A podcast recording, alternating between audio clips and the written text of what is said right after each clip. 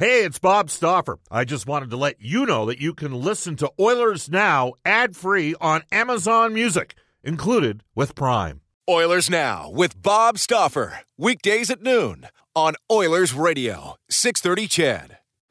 We return to Oilers Now with Bob Stauffer. Brought to you by Digitex. Office supplies at huge savings? Yeah, Digitex does that. D I G I T E X dot C A on Oilers Radio, 630 CHED. Welcome back, everybody. Bob Stauffer joining you with the Edmonton Oilers on the road in Glendale, Arizona. The team, uh, Arizona, by the way, did not have a morning skate. Uh, the Gila River Arena is in Glendale. Jack Michaels has just tweeted out, and it is as we thought it was going to be. Uh, Connor McDavid with Zach Hyman and Jesse Puljujarvi. Leon Draisaitl with Ryan Nugent Hopkins and Kailer Yamamoto. Warren Foegele and Kassian stay together, as do Shore, Perlini, and Turris. Nurse, uh, Tyson Barrie back up with Darnell Nurse. Keith and Ceci, Kulak and Bouchard, and with Mike Smith on the IR for a week. Mikko Koskinen will start in goal. All right, he joins us every Thursday here on Oilers Now. Uh, played a number of years in the NHL as a goaltender, currently with ESPN and the NHL Network for our friends at Canadian Power Pack, Alberta's leader in electrical and solar electrical construction and service, electrical prefabrication and solar. We welcome back to the show Kevin Weeks. Hello, Kevin. How you doing? I'm great, thanks, Doc. Hope everybody's doing well out in Alberta too. What's going on? Well, we're we're down in we're down in Zona, in the, the Valley of the Sun. Correct. Uh, look, Yes. I know you have a, a national perspective on things from a, uh NHL Network perspective. This team, I mean, I'm just looking at it. Six contracts carrying forward next year. You know, they bring in Carter Hutton. He's pitching an 8.75 goals against average to start the year and a 702 save percentage. The other goalie, uh, Karel Vejmelka, apparently played pretty well against Buffalo, but, you know, Buffalo was 25, yeah. So, Yeah. just your thoughts on what the Oilers are going to be facing tonight, and if Bill Armstrong can, you know, put the writing on the wall any more clearly than he already has. Well, I think this sets up for the Oil as one of those potential trap games, and I'm sure head coach Tippett's going to be saying that. Coach Tippett better have some money on the board too, by the way, for the boys, since he was in Arizona for a long time. So you better put some money on the board for the Oil on the whiteboard in the dressing room. But and the reason why him and the coaches will say this could be a trap game is, hey, look, man, every team playing in the league, every player plays in the league has a world of pride, right? I always say 750 players in the world in the National Hockey League got 8 billion plus people. Like it's it's a hard earned summit of the mountaintop in our sport and in pro sports. So you can't look at that team and say, okay, these guys are 0-3 and 0 or 0-2 and 1, excuse me. We're 3-0 and 0. We're going to come in and clean their clock right away. You- You can't look at it from that perspective in terms of underselling the opponent that is the Coyotes. Uh, but rather, what you can do is have a healthy vibe for how the Oilers played so far. Yes, unfortunately, we're without our number one ace in the net and Smitty, who's been money again this year. So let's hope that he's going to be okay. But listen, we got Connor and Leon that are tied for the league leader in scoring right now, eight, eight points apiece. Darnell looks like a Norris Trophy type guy that he was last year. Uh, you start, you, you add a Zach Hyman and a Warren Foegele to add different dimensions to the team. And let's come in here early. My old minor hockey coach in Toronto used to always say, listen, we know we're the favorites. When we come in here, let's prove it to them right away. Because the longer you let them hang around, the more they're going to start to believe.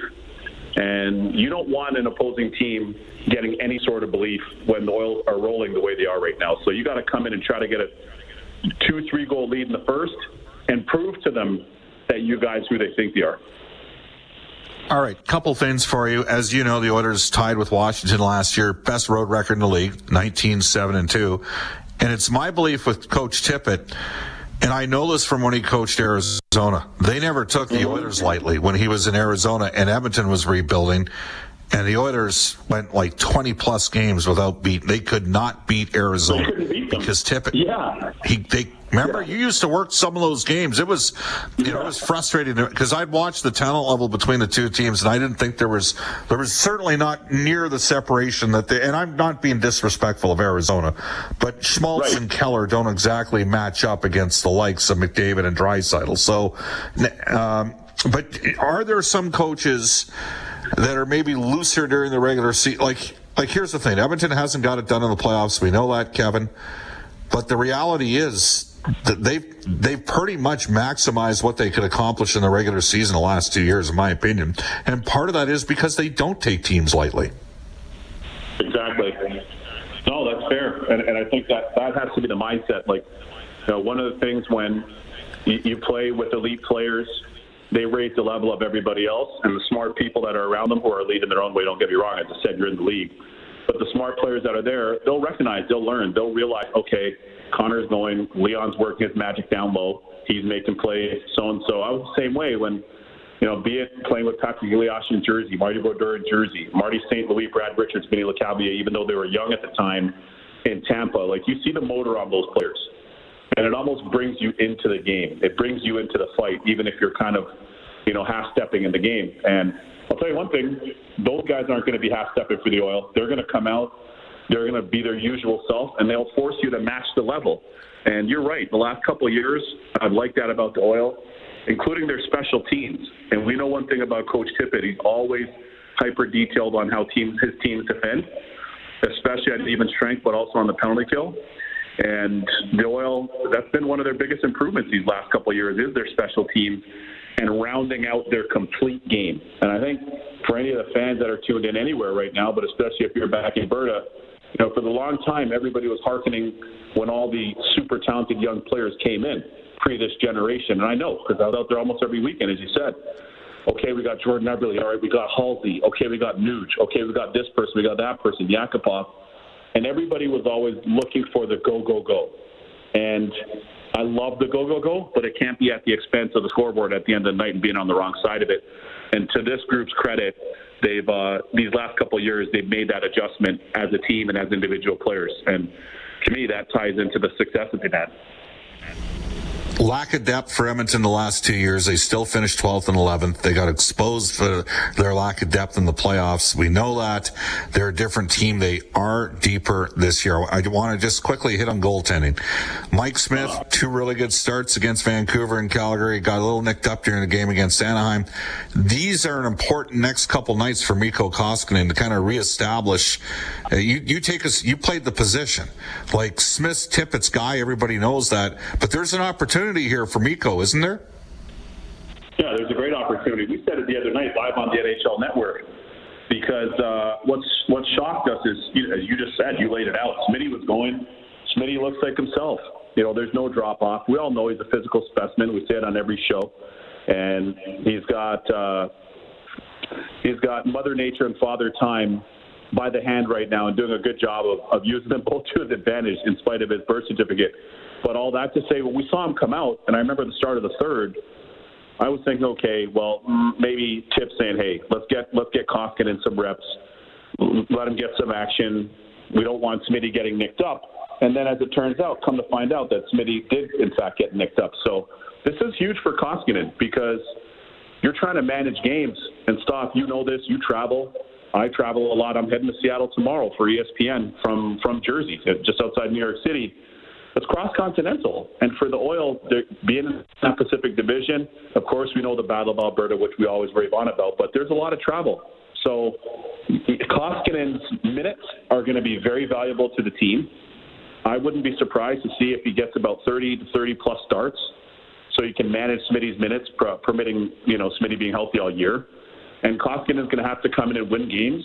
He's going to have to keep them in games, give them a chance to eke points out and that's what you expect from your from your two. And when you when your two's really going, you hope your two can get in there for spurts and play close to, if not the same as your one, to give you some points. So that's where I see it. That's where I see it. I mean, I, I look back at Ty Conklin and different guys that the Oil have had over the years that have played well in that role. And even Koskinen a couple years ago when he had those shutouts and stuff, he played well too. So the Oil will need that this year. And as you said, depth. And I can't overemphasize this enough. Let's imagine we're in Jasper right now, okay? We're at a bar or we're at a chalet in Jasper, and we're talking. And everybody's going to say, oh, man, that's our high end guys. It's our high end guys. Yeah, but I always harken back to when the oil were winning. Even all the Team Canada's, Canada Cups, World Junior, World Championship, this past World Championship for the men's, like they they started the tournament 0 and 3 And it was on the strength of character and depth in the lineup that had them roar all the way back under Gerard Gallant and win the gold. So it's no different at the NHL level. It's no different in the World Junior. It's no different in the Memorial Cup or AHL or U.S. College. You need that depth if you want to go deep. I'm a big believer in that. Kevin Weeks joining us for Canadian Power Pack. Bob Stauffer with you down in Arizona. Kevin, I uh, want to hit on something else here, just just on goaltending. Uh, Karel Vejmelka, out of the Czech League, is a right-handed catching goaltender. Uh-huh. Okay. Yep. Now. I, I I will tell you that even though the highest level I personally got to was midget double A, and you know my centerman's the head coach at Penn State. He was a pretty good playmaker, so I finished some plays off once in a while. For anybody nice. listening that played hockey at any level, they know how it crosses you up when you face yep. a right-handed catching goaltender versus uh, the traditional. You know what what percentage you think catch with their left hand? Ninety to ninety-five percent. Yeah, I'd say probably 97% of the league does, maybe 98. Like that's that's I I've often wondered like who can you think of who was the best right-handed uh, catching goaltender when you played? Yeah, it's pretty pretty uh, pretty easy. Somebody from Spruce Grove who kind of is on the same shade of the color wheel as me, Grant Fuhr. so We're on the same. I was wondering if you were going to go down. He's a little lighter. He's a little lighter. I'm a little uh, more mid chocolate. He's certainly like Coco, which is his nickname, Coco. But uh, I would also say a guy who I played with briefly towards the end of his career, Tommy Barrasso. Like, remember Tommy yes. Barrasso? Both those guys came out of Jersey, came out of Victoria in the Dub at 18. And Tommy Barrasso came out of freaking high school in Massachusetts at 18 and won the Calder, won the Rookie of the Year. And between them, they've got what six Stanley Cups. So yeah. those would be the two best uh, southpaws, if you will, for me. But yeah, it is a different look. And you know, if anybody's tuned in now, a lot of you girls and boys that are playing, that are tuned in, when you work on your shootout moves or you're coming in and you look at your pet spots, you might want to even ask in practice for your goalie if they're not a southpaw, if they're regular-handed as I am, uh, to ask them to switch over just for a couple of your breakaways and stuff. Because the other day we saw um, we saw in the Nashville game, I think it was Filip Forsberg, if I'm not mistaken, that had that uh, penalty shot against Cal Petersen with the LA Kings, yeah. who plays college hockey at Notre Dame. And we thought that Forsberg was going to come in with his razzle dazzle, at least forehand, backhand, top shelf. And he came in and he tried to snap it five hole, and I could tell he felt a little bit off coming in, seeing Cal Petersen there as a, as a southpaw goalie in the net. It just throws them off. They're not used to seeing it, right? So that's why I was saying for a lot of the shooters, uh, I don't want to give away too many of the goalie union secrets. I am the president of it, but when you can practice against a southpaw, or even once in a while, just ask your goalie to turn their hand over either before or after practice, not for slappers or anything like that, but just in tight for your looks, just to get a look of, of what it looks like, because your brain, you know, 99% of the time, you're shooting against a regular-handed goalie, and that's your muscle memory that's what your eye sees, and, and you know that's what you just become accustomed to through repetitive nature. So that'll help them. Yeah. It, all right. So Kevin, this this predates you a bit. As uh, I mean, I'm I'm trying to think of how old were you in 1985? I was 10. All right. In that year, the Oilers, I was 19 at the time. All right. Edmonton was pretty good. Yep. And Tom Barrasso came in with Buffalo and absolutely stoned the Edmonton Oilers. And if Jim Matheson or Mark Spector were listening right now, they know what I'm talking about. It was a 2 nothing game in Edmonton at the absolute height of the Oilers dynasty when they were yeah. scoring a ton. And I'm after, I just remember after the game, well, you know, right-handed goalie, first look at the guy, it, right. It's just it's just different, and that's one of the things tonight I'm going to be watching for with uh, Vejmelka. And I and the difference now today is you do have video scouting. So Dustin Schwartz, maybe you can explain this to the listeners: the importance of the goaltending coaches prepping the shooters facing uh, a right, you know, right-handed catching goaltender for the first time. Okay, so for example, sometimes uh, in practice, as mentioned, if you look at from a shooter standpoint you're so accustomed to going against a regular-handed goalie, so you know what your pet spots are, right? If you're going low blocker, it's low blocker. If you're coming in on a partial break where you get a clear shot from the slot, if your pet spot is top cheese glove, you're going top cheese glove. Well, now your eye seeing the reverse in the net. You're seeing a goalie. The pads are in the same position, but their goalie's hands are in a different position. So for that split second, it's a different look for you, and you're saying, "Oh my gosh, oh, I usually go blocker, low blocker. Ah, okay, the glove's there. All right, I usually go there on the other side. Okay, the blocker's there." So it's just for a moment. It can kind of freeze you that way.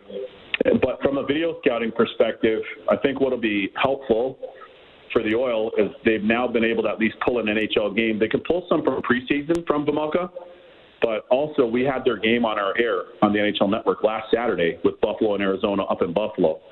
And he had an amazing performance in that game. He was awesome. He was so good in that game. So at least there's some more NHL tape on him now.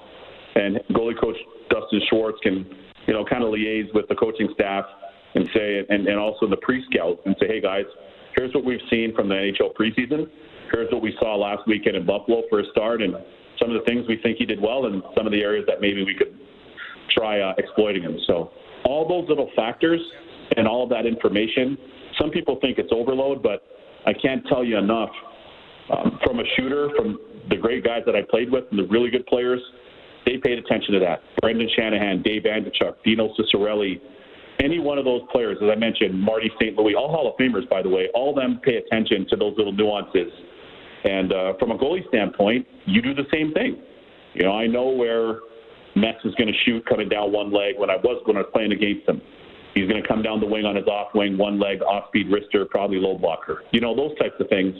And you try to play the percentages. So it's a little bit of the cat and mouse game between shooters and goalies that people don't necessarily always recognize. Kevin, love having you on the show. Safe flight out to Seattle, and we look forward to hooking up next week. Love you too, my man. Thanks for having me on, and thanks to all the fans in Berta for listening too. There you go. That is Kevin Weeks. He joins us every Thursday on Oilers Now for Canadian Power Pack, Alberta's leader in solar electrical construction and service, electrical prefabrication, and solar. Guests on the show receive gift certificates to Ruth's Chris Steakhouse. It's the greatest steak you've ever had. Whether you're celebrating a special moment or simply savoring a night on the town, every meal is an occasion at Ruth's Chris Steakhouse. Tell Brendan. Taylor and Chris that Oilers now sent you. They're open from 5 until 10 p.m. Wednesday through Sunday. When we come back for James H. Brown Injury Lawyers, we'll get to the Oilers now injury report. We'll circle back to Hey, it's Kaley Cuoco for Priceline. Ready to go to your happy place for a happy price? Well, why didn't you say so? Just download the Priceline app right now and save up to 60% on hotels.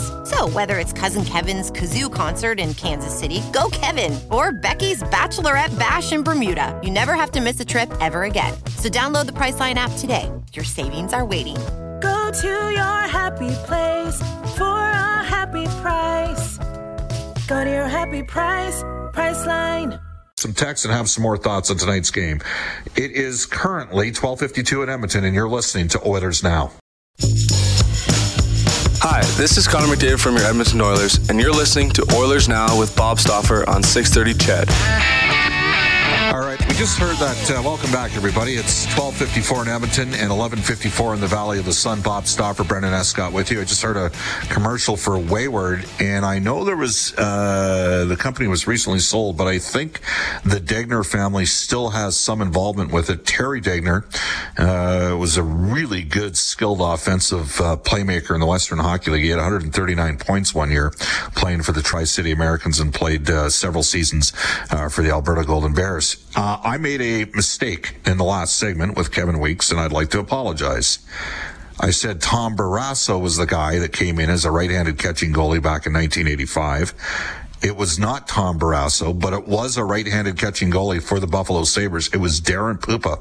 And in fact, it was his first NHL start. He stopped all 37 shots he faced in a 2-0 victory. It occurred on November the 1st, 1985, after the Oilers had won back-to-back Stanley Cup championships. Puppa, by the way, uh, won his first three starts in the NHL, uh, only giving up four goals in those first three games. And this is in 1985, man. That's, it's a lot hard, harder scoring, higher scoring time. But I'll never forget it. You, you'd, you'd watch Edmonton and you could see, I mean, the Oilers had seven Hall of Fame players on the team at that time.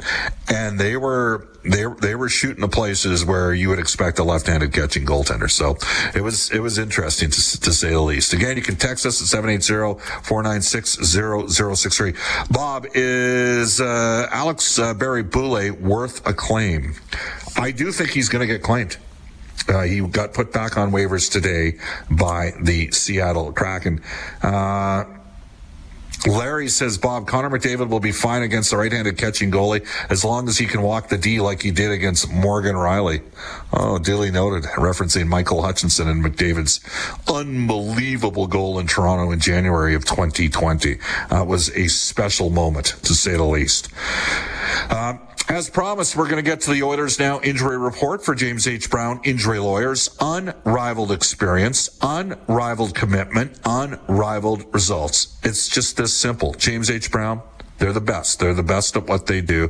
Trent Brown, Jim Brown, and the gang at James H. Brown. Here's Brendan Escott. Well, Mike Smith is day to day right now with a lower body injury and eligible to return from the injured reserve ahead of uh, next Wednesday's game against Philadelphia at home. Alex Galchenyuk out week to week for Arizona, as is defenseman Kyle Capobianco. How about that handle? He's got a lower body injury with that same timeline. And in New Jersey, Jack Hughes separated his shoulder. Uh, does not require surgery, but he will be reevaluated next week. Yeah, uh, actually, this was a and Brett. I, I, want to apologize to Brett in the office. Bob, why would the Oilers not start Skinner tonight against Arizona, and then give Koskinen the start against a better Golden Knights team on back-to-back nights from uh, Brett in office? I, you know, I should have asked. I'm sorry, I didn't see that text. Uh, you texted me during the interview with uh, Kevin Weeks. Uh, that is a perspective that you could have gone with. Uh, you're not the only person to suggest that. We were having that very conversation on the plane yesterday as we flew down Arizona. So, you know, is there a way you could, uh, you know, squeeze a start in here for Stuart Skinner? Uh, but uh, I, I, think, in fairness to Koskinen, let's see what he's got. Came in, stopped 20 out of 21 in the relief performance against the Anaheim Ducks, and then the Ducks got one in garbage time, you know, in the final 30 seconds of the game. Bob, is Oscar Klefbom's career done? Uh, I would suggest all signs are pointing to his career. You know, it's unlikely that he'd be able to continue. It's, it's when you think about it. You know, Klefbom and Larsson were the first pairing. Nurse and Bear were kind of the second pairing just two years ago. When Adam got hurt early in the year, missed about six weeks to start the season, Ethan Bear came in, and the Oilers slow played Evan Bouchard, and it just shows you how quickly things. In fact, here's the illustration: uh, these two teams played back in February of 2020, Arizona at Edmonton. Both teams only have seven players in the lineup tonight that played in that game. It's like it's. less than two years ago. That's how much changeover has occurred with both hockey clubs. So, um, but I, I, I, think at this stage of the game, Oscar Klefbom missing two consecutive seasons, I think it's clearly heading to a specific place. 1259 in Edmonton off to a global news weather traffic update with Eileen Bell. When we come back, the Montreal Canadiens are 0 4. They've only scored three goals and the heat is already ratcheted up. Edmonton sporting icon, Montreal-based media personality George Laraque when we return on uh, Oilers Now. Oilers Now with Bob Stauffer, Weekdays at noon on Oilers Radio, 630 CHED.